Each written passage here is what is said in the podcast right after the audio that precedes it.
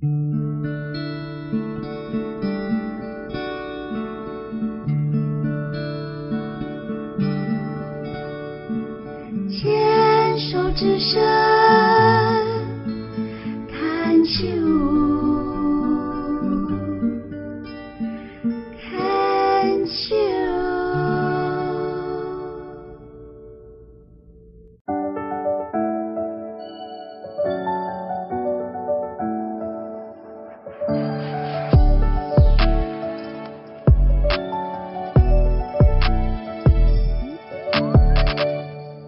CanCheers 牵手之声网络广播电台花花异世界，我是惠美。今晚的节目第一个单元云端话舞林，惠美要分享我在五月份观赏的一部剧，名为《戏里戏外》。这是一部音乐剧，更是一部新编的京剧。所谓京剧，就是我们早年所说的国剧。京剧是结合了诗词、舞蹈。音乐、灯光等综合艺术，而我在脸书上看到故宫亮文教基金会所推出的，在好奇心驱使下，网络订票，一个人就去观赏了这部台北新剧团的年度大戏。记得好多年前，也也不记得是什么因缘际会，居然会对京剧产生了兴趣。听众朋友不知是否听过早年魏龙华和吴兆南的对口相声？他们有些相声的桥段是会穿插一些京剧的戏曲在里面的，也许对京剧的好奇，可能就从那时候开始吧。台湾在解严以后，本土的浪潮下，台湾意识崛起，京剧其所承载的大中国意识以及威权政府的遗绪，逐渐变得政治不正确。因此，京剧在台湾已经历经多重转型。转型和创新主要以民间剧团雅音小集和当代传奇为主。京剧的创新转型也为开拓更多年轻族群走进京剧的剧场。在台湾京剧史上有过将莎士比亚的剧本改编京剧的戏，最有名的是《欲望城国》，还有《王子复仇记》和《李尔王》。而我印象最深刻的京剧名角就是吴兴国和魏海敏，而维持观赏这样传统戏曲的时刻，应该就停留在自己孩子出生之前了。好一阵子没有听说京剧的演出，看到故宫亮文教基金会，就知道这是京剧形态的戏，因为我知道顾振甫先生在生前就是京剧爱好者。他的故事不复杂，很简单。以明初为背景，在动荡的时代下，一个孤女被遗弃在戏班门口。庆承班好戏正要上演，戏班的命运也悄悄被引动了。受班主抚养的孤女，时时被教导仁义礼智信的祖训。多年后，她长成了当家旦角。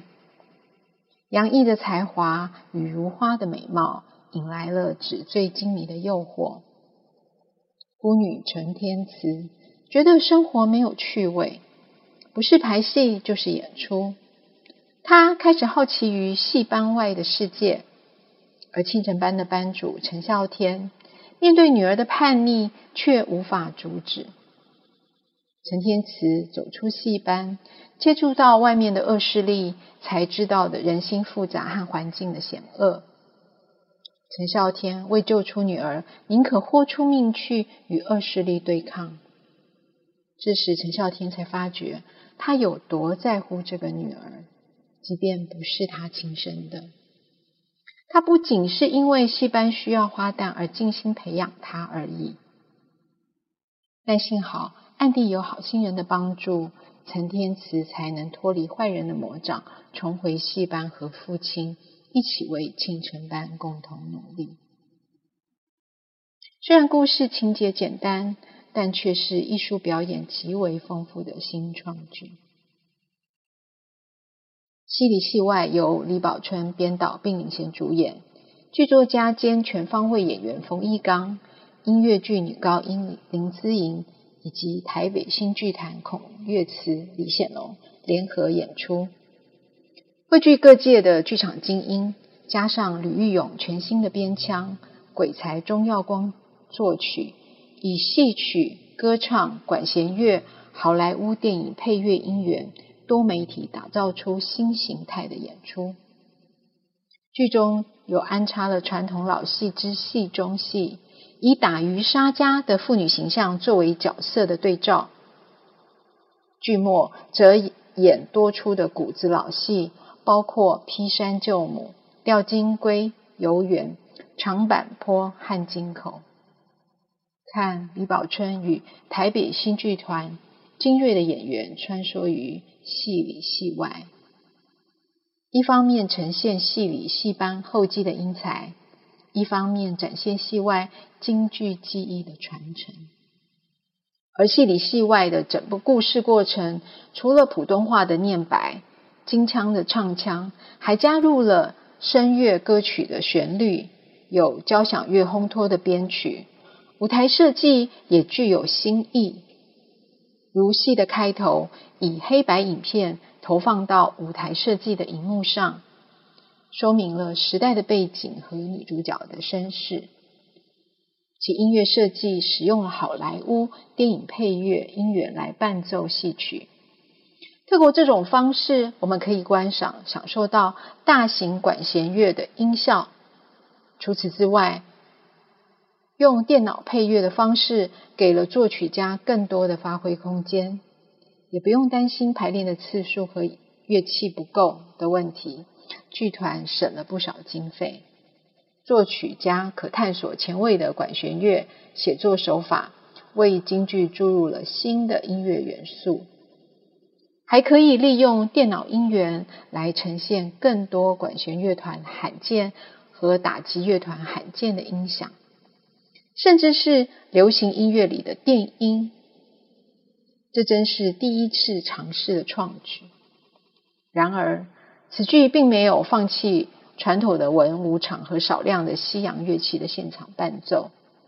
这样的组合让电影配乐音源和现场伴奏产生了虚实和远近的音响效果。所以，此剧不同以往传统戏剧有一般文武场的伴奏。而是以电脑音源开发了日新月异技术下对京剧艺术的一次小幅度的改革。我会看这部剧，是因为欣赏京剧的人物造型、京剧腔调的唱功和故事诗词的美。现场看演员的做工、身段、走步、脸部化妆，甚至是武生的武打动作。